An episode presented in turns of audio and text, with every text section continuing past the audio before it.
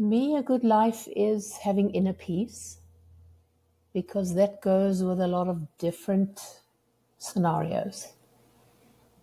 Um, and I think the only person responsible for that is myself. Um, and obviously, external situations do help.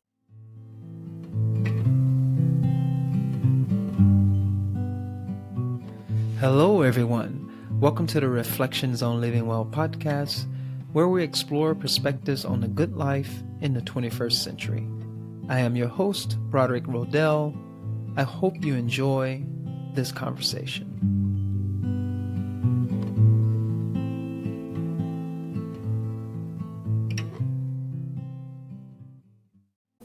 Hello, everyone. Uh, welcome back to the podcast. Today we have a special guest, Louise Irving.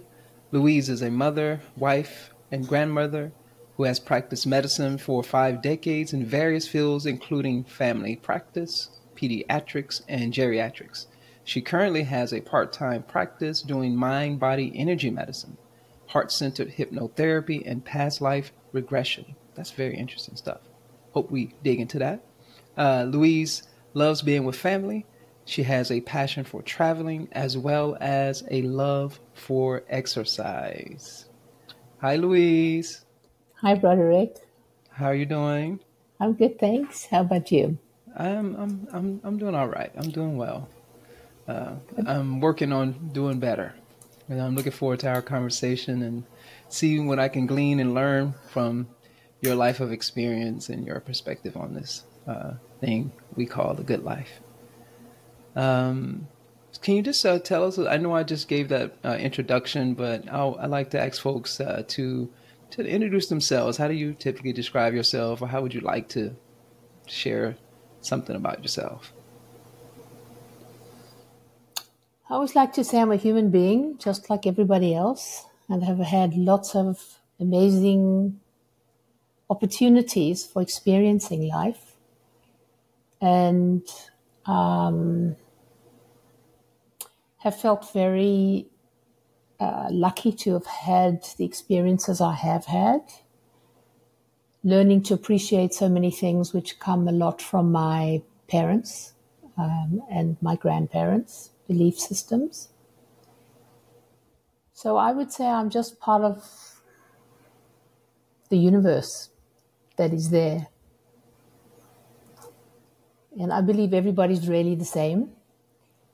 Um, we all have this incredible inner beauty that many people hide because of fear. I'm not really sure, but I think it's something that we're not brought up with to recognize our inner incredible magnificence. And I think through the years, having done lots of different things and being able to experience other cultures, uh, it's been an area that I have explored and like to use that when I'm working with patients. Nice, nice. I like how you, as you introduce yourself, you um, you touch on something deeper than just the the various accolades that you've had over your illustrious life. Uh, you're sharing a little bit more of something a little more, something a little deeper and uh, I'm looking forward to to unpacking that a little bit more. So, right from the beginning, after that uh, wonderful introduction of yourself, um, would you like to share what is your your view of the good life? What is the good life to you, or what does it mean to live well? And then we'll unpack it as we go along the rest of the conversation. To me, a good life is having inner peace because that goes with a lot of different scenarios.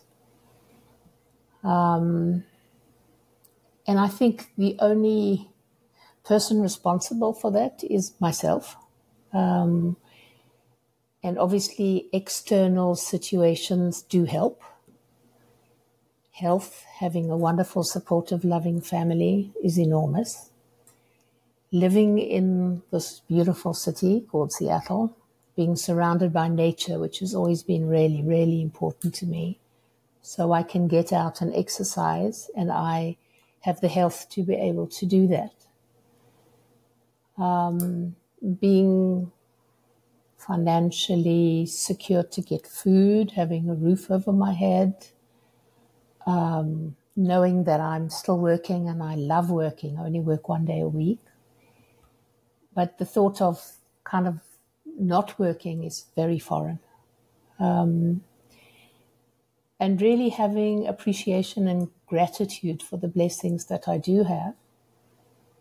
And also um, appreciating what is around us and what you can't change to do what you can, but not fixate on the traumas that are all around us all over the world. And that for me means inner peace. Being able to assess and then do what you can and then accept if you can't change anything. Hmm.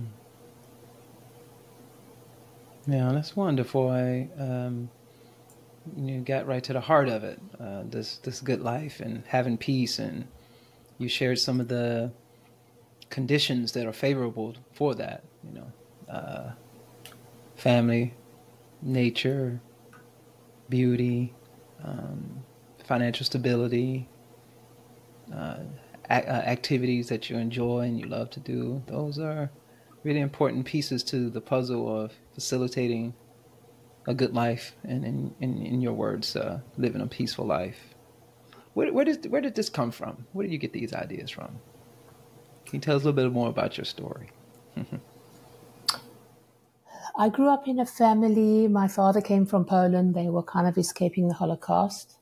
And my mother's origins were Russian, but she was first generation South African. And what was instilled in us all the time was respect for everybody, regardless of who or what or where. Education was really um, emphasized, that education was very important. Um, my mother was involved in a lot of ch- uh, charity work. She was the volunteer for the local orphanage. She was the chair lady my dad was a dentist, but he had a clinic once a week that was uh, free of charge for people who couldn't afford it. So the sense of being aware in the world of people not having what you have and being able to share it was really important. And so I kind of had that in my background.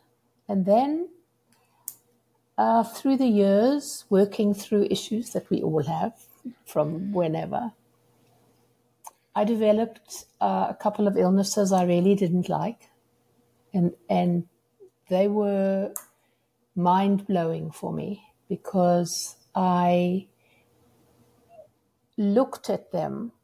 One of them was thyroid cancer when I was 38 and I felt as though I'd caused it myself.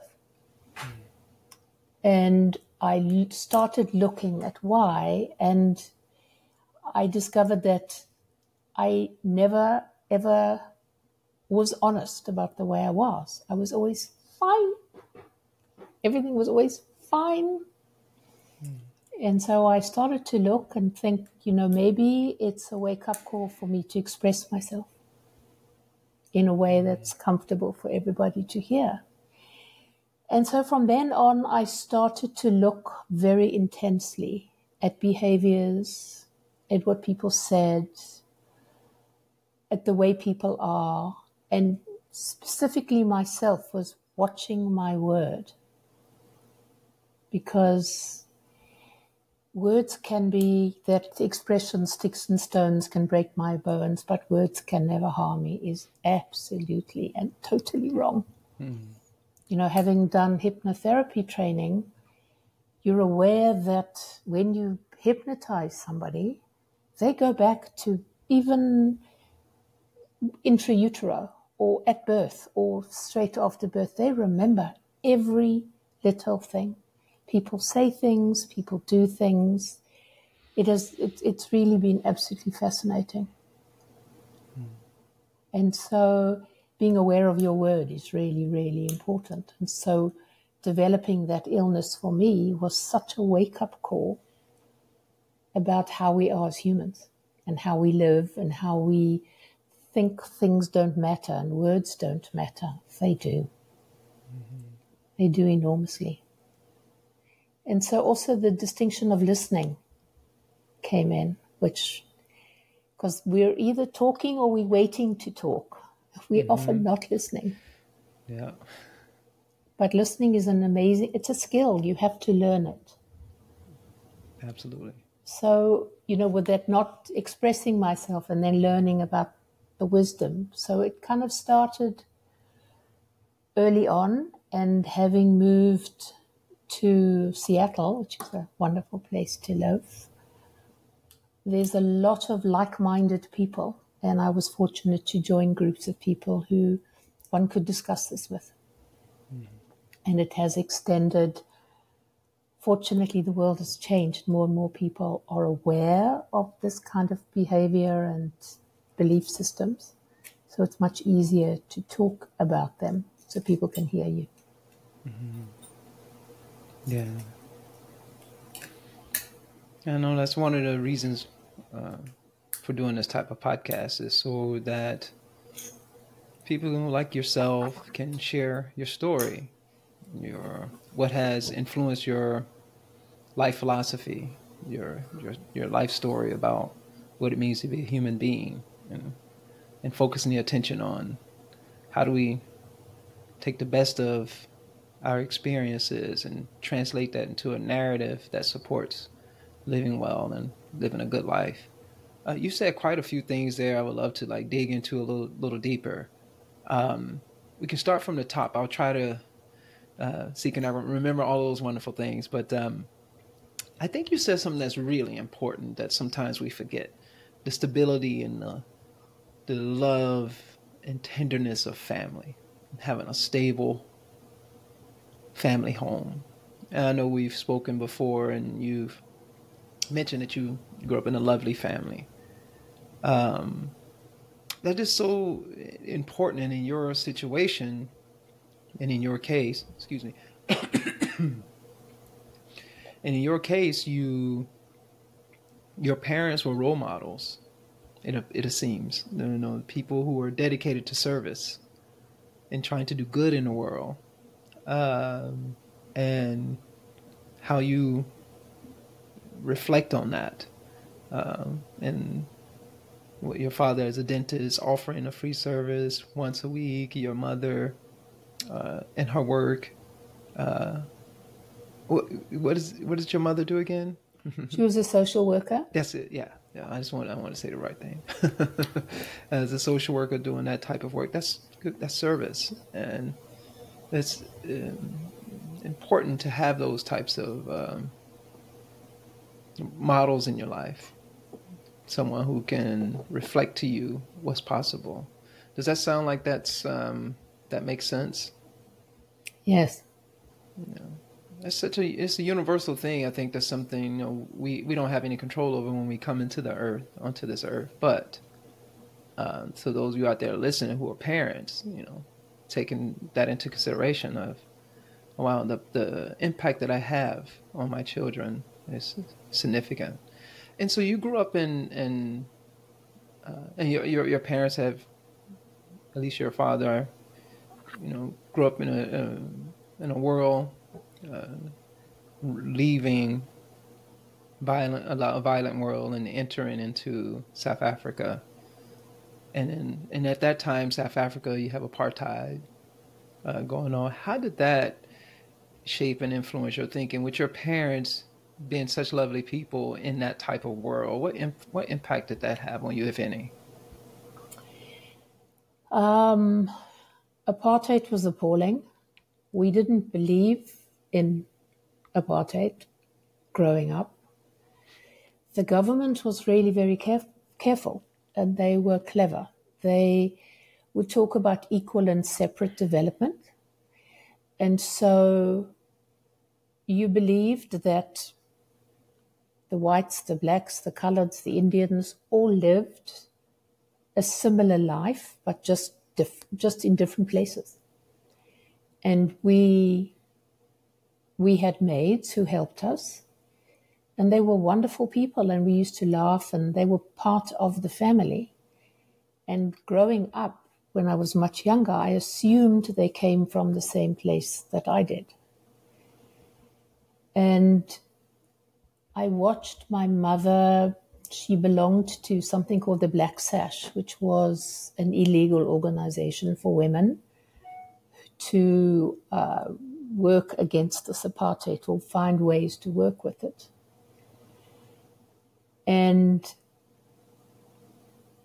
it was all kind of illegal and very quiet. And I remember walking with my mother. I think I must have been about seven, and we were walking in the street, and she was pushing my sister in the in the pushchair, and the police van in front stopped because there was a guy walking, a black guy, and in those days you had to carry a pass if you were black.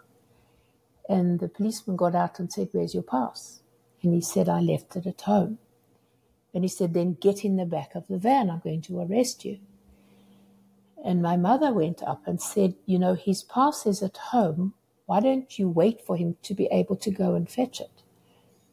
And the policeman turned on her and said to her, Lady, if you don't like what I've done and you object, I'm going to put you and your two children in the van with you and put them in jail. Mm-hmm. And I remember that very distinctly because that was very fearful to know you had to live a certain way. And so apartheid was an appalling, it's an appalling, it was awful. And I left the country when I graduated. I just turned 23 because I thought, I can't live like this and I have to leave the country because it's not the right thing to do. And so I traveled and I was working in the UK and I just kind of had the feeling that if everybody who thought the way I did left, there would be no chance for South Africa. So I went back mm. and did things in the way I could. I mean, you, if you worked as a doctor, you had to have one entrance for whites and one entrance for blacks. And I refused to do that. I just had one entrance. I know it sounds like a small little thing, but as a South African, it felt at least I can do something. Mm-hmm. Because it was, and the indoctrination, you don't realize indoctrination when you're living in it, even though you do understand it. Mm-hmm. And it's interesting how I worked against when I left South Africa. I was aware that I was very conscious of white and black and colored and all that. And I had this technique of visualizing somebody without their skin, because then everybody's the same. Mm, beautiful. If, if I felt that there was some judgment mm-hmm. that I had grown up with. Mm-hmm. So, yeah, I mean, growing up in that type of world and again, modeling, you know, seeing your mother respond in that situation, um, I can see that that, had, that has had a, an impact on you and your trajectory. Uh, and you know, I know you outside of this conversation, and I I can see that you know that growing up in that world, and again, the importance of having caretakers who showed a different way, were exemplars of a different way of being. Uh, mm-hmm.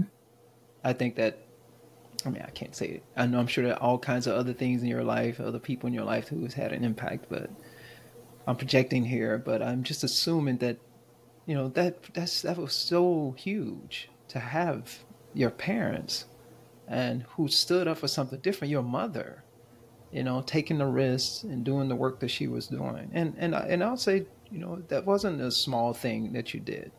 Um, that's huge because that you know you're being an exemplar and saying hey this doesn't have to be this way uh, and showing something different uh, i think that's it's courageous for you to go back and practice medicine there and being knowing that you don't like the situation but you go back to try to again be a model for other citizens for other people and to show not just white folks but to show I guess in South Africa you got coloreds and Indians and blacks, um, to show that there are white folks who who are different, who are who don't buy into this whole narrative. Uh, it's just very interesting. I think um,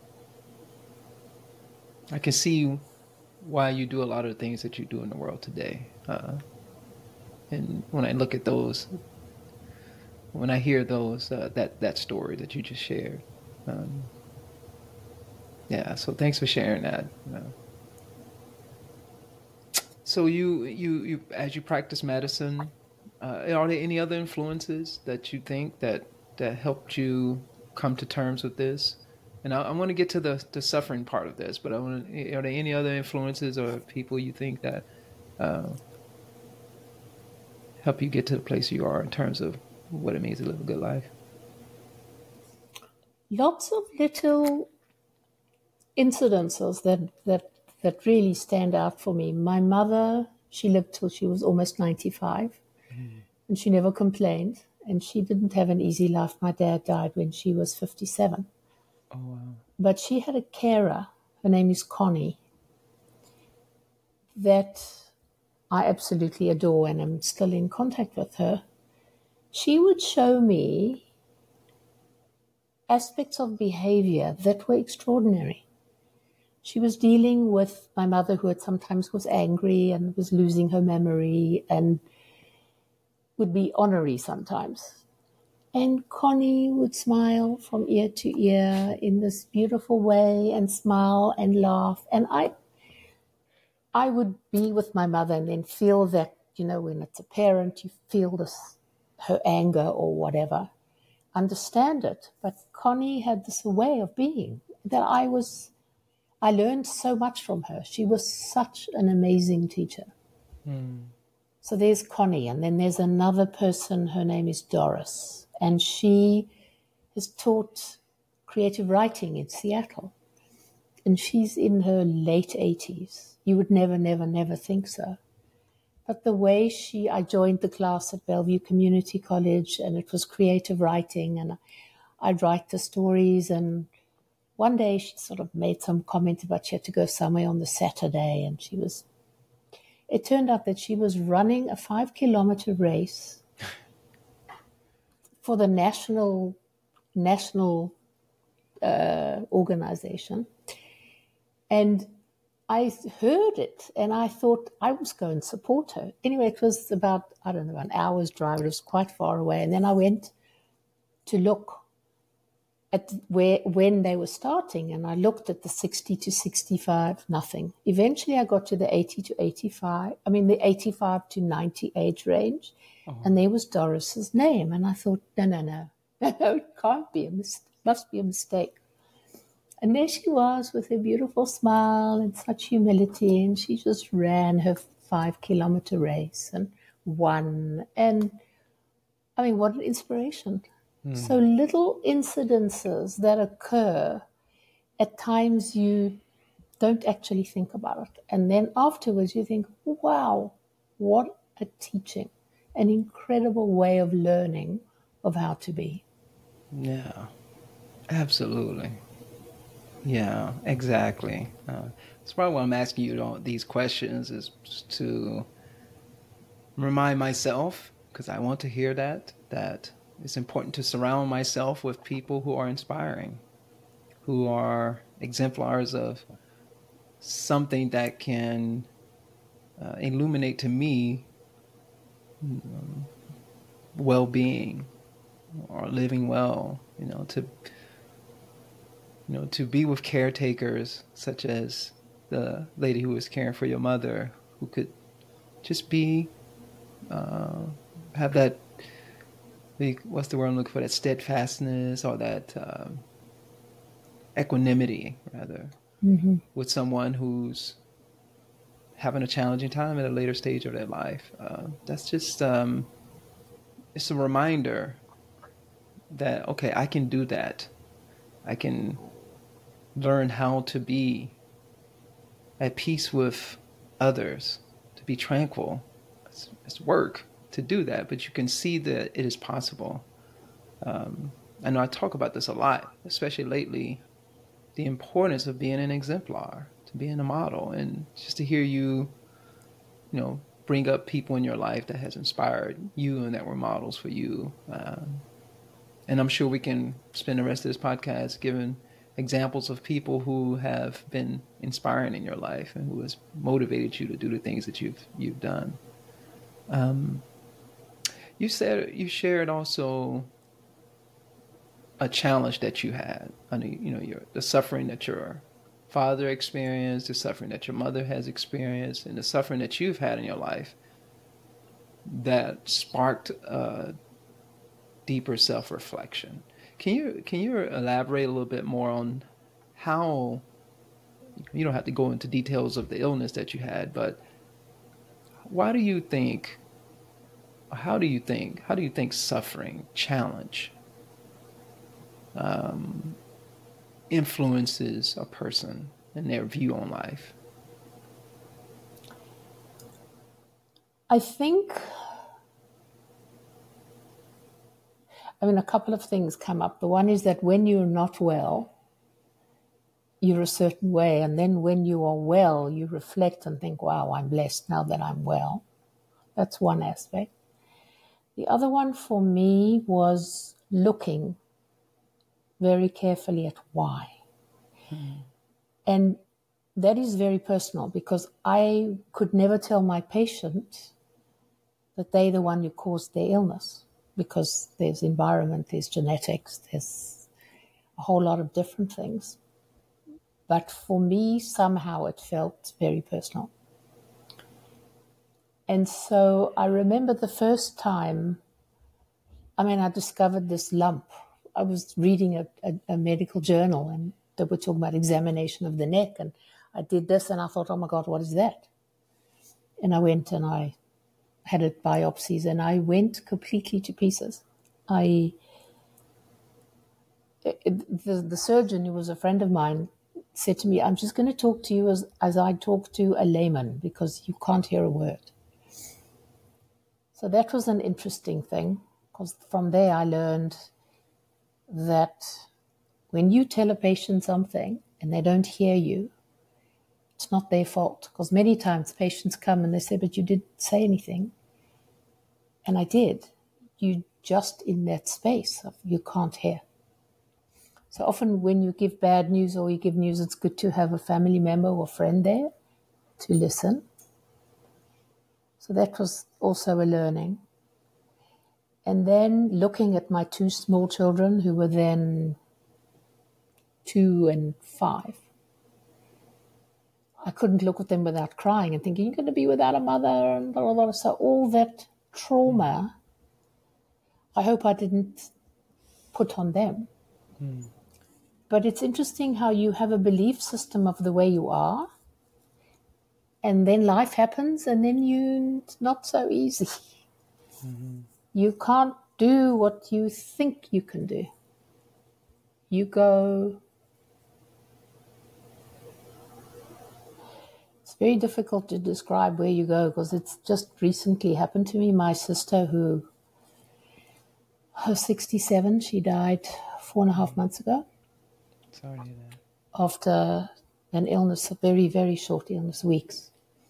And she was in Australia, and I fortunately could be there. All the siblings could be there. Her son could be there. But my belief system in death and afterlife and all this kind of the platitudes, I think that I had told myself before, or maybe had even advised patients, I don't know, went completely out of the window.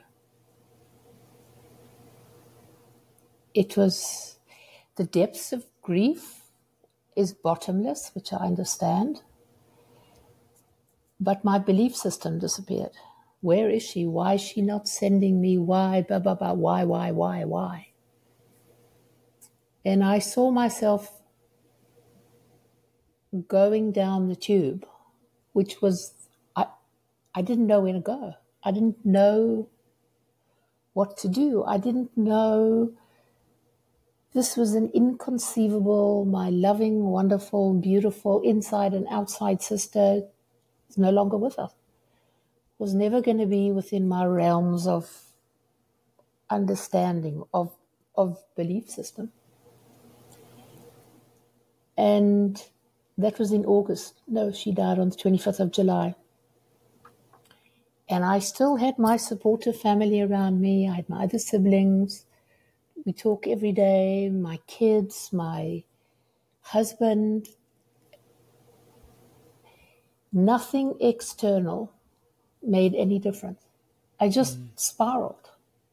And all the techniques that, and all the books and all the everythings.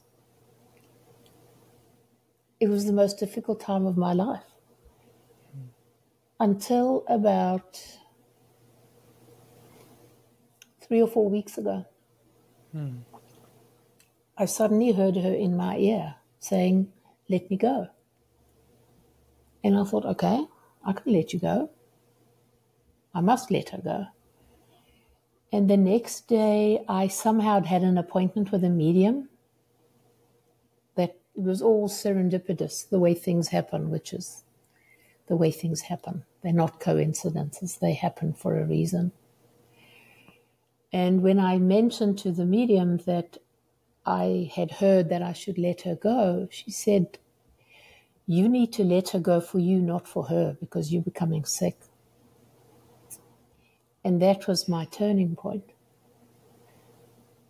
But for me, the lesson or the learning, I I'm not sure if I could have done it any differently because that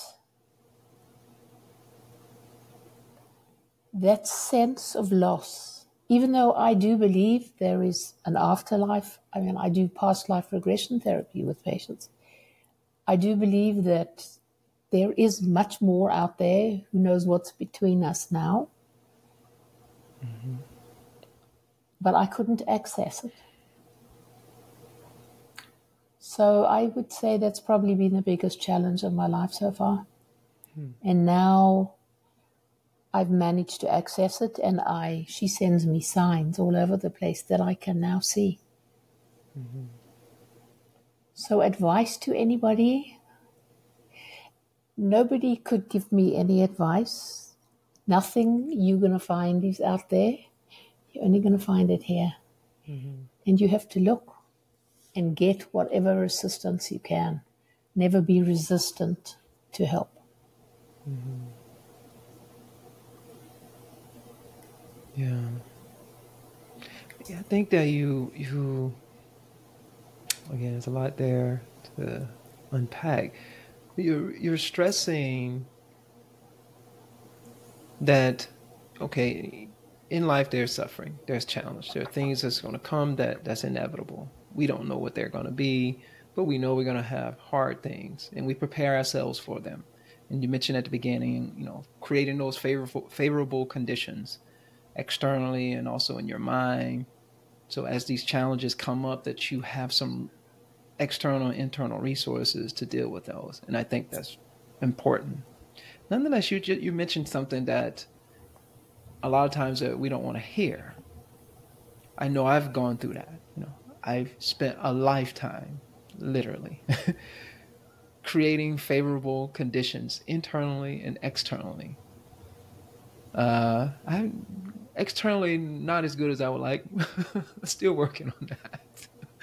Um, but the um, creating those conditions so that when so that we're prepared for when the challenges come those unexpected challenges come. And when they do, sometimes they overwhelm us.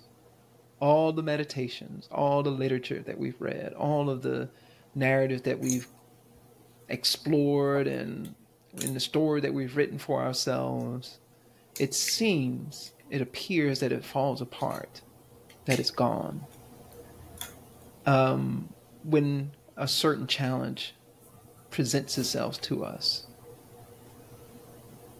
and you said something that it's like you needed that to go through that challenge, even though you've had these resources, you have these internal and external resources.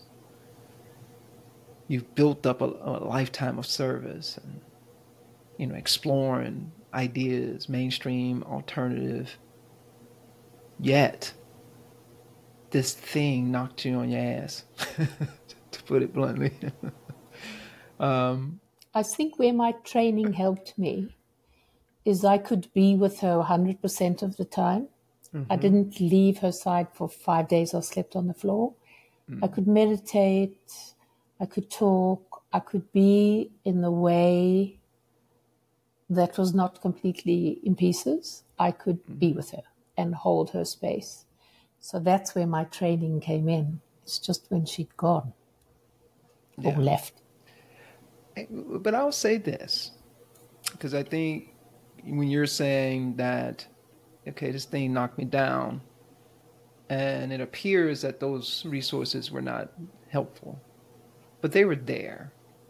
Yet, that hard, those hard moments, that that being failing, to an extent, it's just a part of the game. And like you said, you had to go through it at least to get to where you are now, a new revelation. That revelation can only happen through that experience. And I'm saying all of this to say, like, yes, do what we can to build those internal and external resources. Like you say, you were there for your sister throughout to, to that through that uh, time. You were there for yourself through that time, and I will argue you were there for yourself afterwards, even though it appears that you were not. Um, because yeah, that's going to happen. You're gonna you're gonna question your faith. You're gonna question a lot of these things because that's just a part of the contract of being a human being. Uh, you can still, and that's a part of the life you're going to live, and the good life. It's not that you won't have these things, that you won't get knocked on your butt, even though you've done all these things. And I will argue that all of that stuff that you have prepared, that you you've done, had prepared you to have that revelation, and also prepared you to be open enough to go see a medium or to get those resources or, or to tap into those external resources that you've created for yourself. Because if you haven't developed those ideas in your mind, you would have never gone to sought to seek help, to seek some kind of support. You're like, hey, I am flailing, I can't do it alone.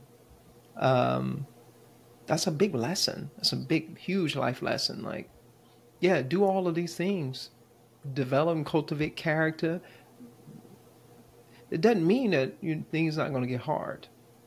It's just that you're going to be better prepared for them, even though in the moment that is hard, you feel like like all this stuff is wasted. What am I doing? Um, and yet, I think you're starting to be on the other side of this. Uh, I would suspect as as time goes, you'll see that like, oh, I can see how those things that I've been doing they're helping me now. It's just that I needed to go into that deep place of grief and have something be revealed to me. And that revelation you may not know quite yet. Uh, but I'm, supp- I'm sus- suspecting that uh, that more will be revealed as time goes along. Excuse me. No. Yeah, so I, I, know I just went on a whole little tangent there. Not really a tangent, but I know I just said a mouthful there. But um, yeah. You also said something earlier that I think that's very interesting. Well, first of all, does that resonate with you at all? all anything I just said, does that make any complete just, and absolute.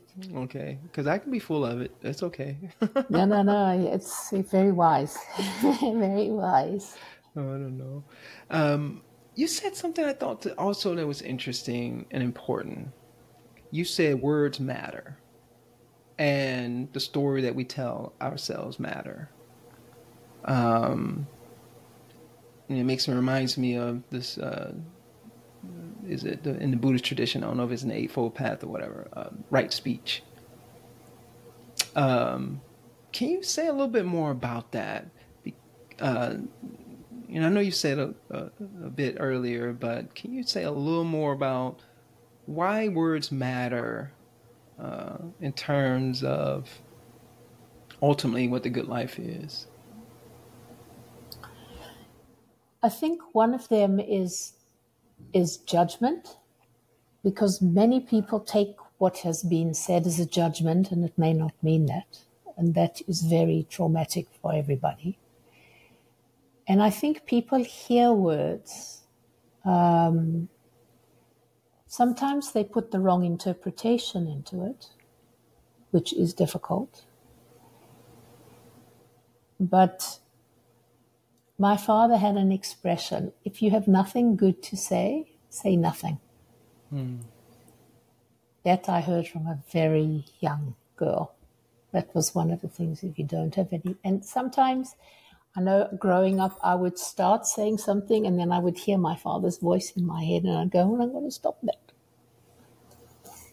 Um, but I, I think because of the hypnotherapy I've done, I was not that aware of how incredibly important words are to babies, to kids, to everybody, uh, even to animals. Mm-hmm. You see how they respond differently. Because often with the words comes the emotional behavior. Exactly. So you may not hear, but you may pick up on the on the body language. So I've become very aware of listening and listening to my kids gave me this amazing book on on listening, on hearing. It's called Trance, but it's so interesting because it's not only listening to the beautiful nature and stuff, it's listening to your own thoughts. And so when you listen to your own thoughts, you need to match that with your words or not match that with your words. Mm-hmm. Because sometimes you may have a thought process that would be much better not spoken. And so I think words are really, really, really important from a very, to whoever you're talking. Mm-hmm. Because you could change somebody's day just by walking past them, giving them a smile, and saying hello. That's one word. Mm-hmm. So if you can have that positive effect, if you say something negative, it can have the same effect. Mm-hmm. Absolutely. Just last night, I was speaking with someone about. You know, I reflect on some some in my past, and I mean even present. Uh, I can get very emotional, and I'll say something that I really don't mean or I might, especially when I was young, I liked the vocabulary. I didn't have a very expanded vocabulary, so, and I liked any kind of tact, and I would just say something what I that I felt, and I reflect on that often. Like, wow, that was very hurtful, and it was not who I was. It's just a lack of sensitivity or a lack of, of vocabulary. Um, I think about it often and I think that's one of them. I, I fell in love with reading later in life, and I fell in love with words later in life because of I remember those times where I felt like I was saying harmful things to people. Sometimes intentionally when young and ignorant, for sure. Um, but I never really wanted to hurt people. It's just that I lacked the tact and um, I don't know if this is a phrase, correct phrase, but the linguistic intelligence. You know, I just was, I'm still not a wordsmith, but I really work hard now at trying to find the right words. Even though I'm going to make mistakes again, it's going to happen. But at least I try because I because of what you're saying. I've learned that they do matter actually, because uh, I reflect on things that were said to me as a child that I it's some things I'm sure I'm, I still haven't let go of, but there were things that that were so hurtful, and it motivated me to do things in ways, and, and sometimes it motivated me to be on the path that I am not, I am on now. Uh, sometimes it um, it demotivated me. I don't know if that's the correct word phrase, but you know, I kind of lost my motivation because I didn't feel like I was intelligent enough. because of what this person said. And in certain situations, somebody said something as though I wasn't intelligent. I'm like, I'm going to prove to them I'm intelligent. Yeah. And sometimes that was too much. I went overboard um, to try to prove myself because I was still looking for external validation. But I'm saying all this to say that, yeah, the words that we choose are important. They can be harmful. And that's why uh, another reason why it's important to think about developing and educating ourselves so that we can be a better uh, use use words much more wisely and intelligently, knowing that the power that they have, and not just the words as you said, um, but the when I think when, when, when both of us are speaking, we're not just talking about verbiage. We're talking about the feeling, the emotion behind the words. Mm-hmm. Um, and so we can look at that negative impact, how that can have an influence on us. But like you said, the positive. You know, how can I surround my mind with speech, with words, with language that is encouraging, inspiring, and loving and kind, all these various positive attributes. And hopefully, when I'm engaging with another human being, that I can do that so that I can have a positive impact on somebody else uh, using the words, being careful and, mm-hmm. and, being mindful of the words that I'm using, even though I'm going to fail. I, I we're, I, we're all human. We, we all fail all the time. Yeah, I probably, I know I failed in the last three or four days. I'm like, oh, why did you say that? and the important thing I think is just being able to acknowledge that. Why You're did I say correct. that? Correct. Absolutely. There's a quote by a, a, an American poet from the 1800s. His name is Wallace Stevens. And it says, The slightest sound matters, the most momentary rhythm matters. You can do as you please, but everything matters. Oh, I love that. Can you repeat that again for myself and, and the audience as well, please? The slightest sound matters, the most momentary rhythm matters. You can do as you please, yet everything matters. Mm. Oh, I love that. Yeah, that could, that's something to meditate on for sure. Yeah. Mm. So, are you any other thoughts about the good life, Louise? What are some some things that uh, that we can do to to make our lives better? Um, well, we also always want the external to be better because then we think it will be better.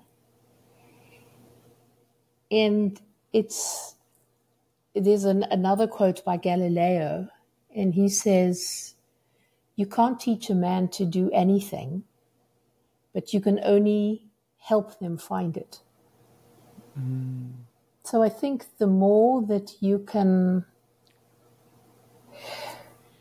you know, if you think about, you know, what's going on all over the world, and and it is absolutely horrendous.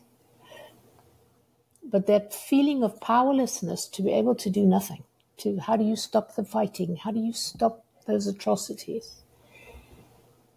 And so instead of feeling completely down, because that affects one's life on a moment to moment basis and those around you, is to think, what can I do to, if I can change it? Or else, if you can't, you just visualize and send positivity and energy towards things improving.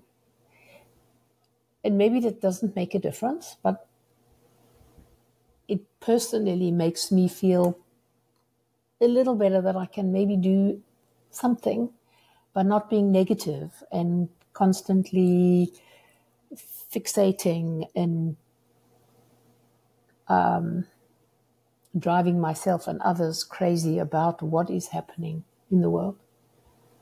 Mm-hmm. So it's it's kind of looking at all the external, how it affects the internal as well to make it a free flow of energy that everybody can participate in. Mm-hmm. in the positive as opposed to the negative, if one can find some positive in all this trauma that's happening. Mm-hmm. Louise, I, I 100% agree with you on that. I, I think when you said that maybe it doesn't do much, I mean, this is not the space to go into uh, to to metaphysics right now, like the foundation of how you see the world. But for me, I think it makes sense. Intention matters.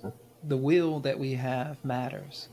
Whether it's free or 100% free or not, it's just an unnecessary argument.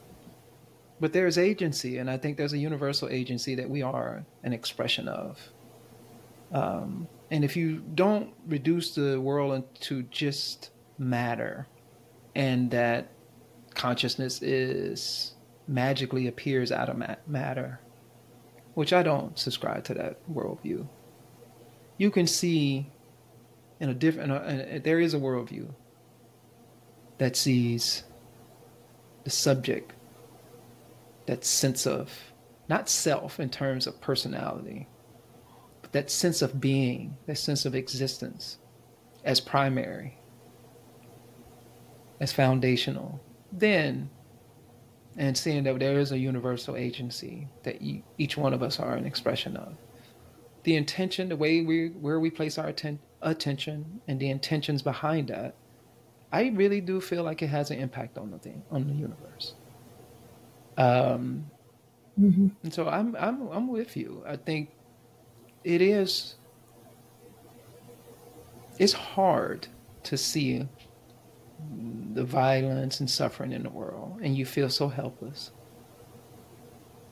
I think doing our best to project some positivity through our attention and our intentions is having some impact, even if we don't think that it is. Um, I think it does in how we show up in the world. Like you say, our words matter, our expressions matter. I'm at the grocery store and I'm frowning. I got the wrinkles all hmm. over and I'm having an impact on everybody around me. But if I'm in the grocery store, yeah, I'm having a frustrating time, for instance, but I'm I have that equanimity. I have a calmness about myself that influences other people around you. And so that's a tangible way of seeing that that has an impact. You know, people talk about the butterfly effect flapping of the wings can have a significant effect thousands of miles away mm-hmm. across time. And I think that that's it. That's an example of it. In the grocery store, and you, know, at the, you go to get your groceries at the clerk. Do you have a nasty attitude, or you have something of a positive attitude? What impact are you going to have on that person, even if they're nasty towards you? Do you smile, or do you react angrily back at them? And perpetuate that in the world, I, I don't I I'm I'm with you, and I think that we, I hopefully hopefully we get into a time when we don't have to. Well, I don't know if that's going to have much of an effect, and we can say no, that does have an effect. yeah. be a little bit more assertive about it. I know that this is not the typical view in the world that we live in. Of course, I know, I understand, know. Yeah. but you know, this, I think those of us who believe that, it's important that we continue to convey that to the world. Yeah. yeah. Even though I can't go to, I mean, I'm not even going to name the country because it's practically everywhere on the globe. There's problems, crazy shit going on. Um, so I might not be able to stop that in this moment, but at least can I show the world something different. And I think you gave an example from the very beginning your parents being exemplars, the caretaker of your mother being an exemplar. Um, how can I be an exemplar? How can I try to be to show up in the world that way? And I think you I learned something from you today about that challenge that you you went through with your sister passing away. And how it really knocked you down and you felt like maybe some of the stuff that you've been doing wasn't helping you in that moment. And like, actually, you can get through it. you can get through something. You can come out on the other side and still say the things that you've been saying in this in this conversation. That says a whole lot. And I think that okay, I'm going to continue to be challenged. I know that, but I'm like, damn, something going to really hit me hard, and I'm going to feel resourceless. Um, but I have to learn how to be resourceful, even in that situation, and that you can pick yourself back up, and that learning never never ends. Never ends. never ends. There's a there's a kind of acronym that I came up with breathe, B R E A T H E. So if I'm driving in the car and I get irritated, I think, okay, B for breathe, take a nice deep breath in.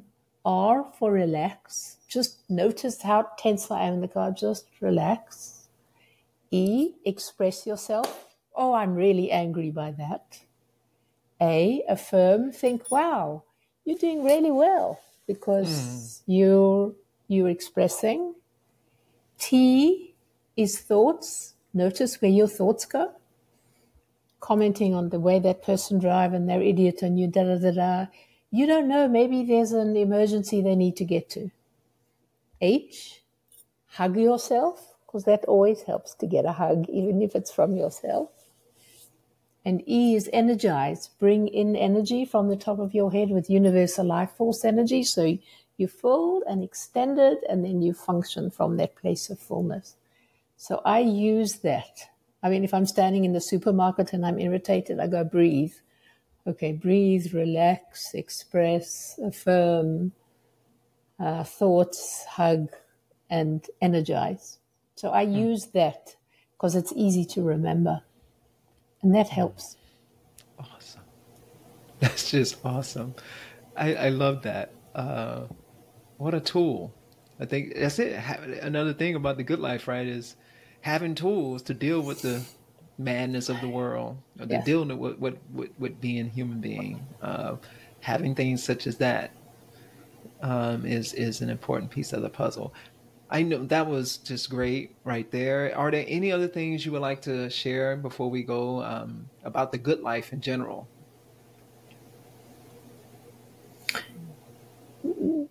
You you're not going to find it out there. You're only going to find it here.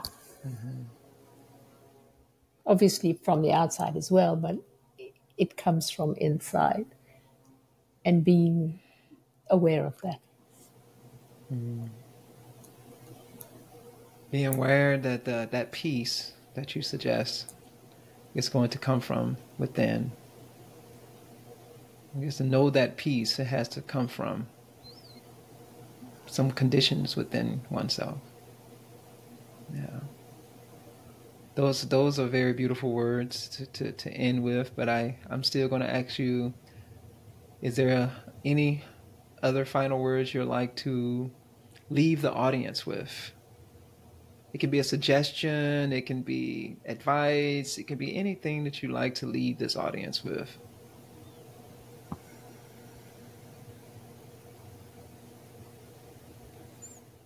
Just to be awake and aware and live life to the fullest. That's beautiful, Louise. Thank you so much. This Thank you, Brother Rick has been a wonderful conversation, and I really want to continue. Um, but we'll continue uh, offline in various capacities. I hope in the future. And it sounds uh, wonderful. I love you so much, and I love you too. Thank you for thank doing you. this. Appreciate thank it. Thank you.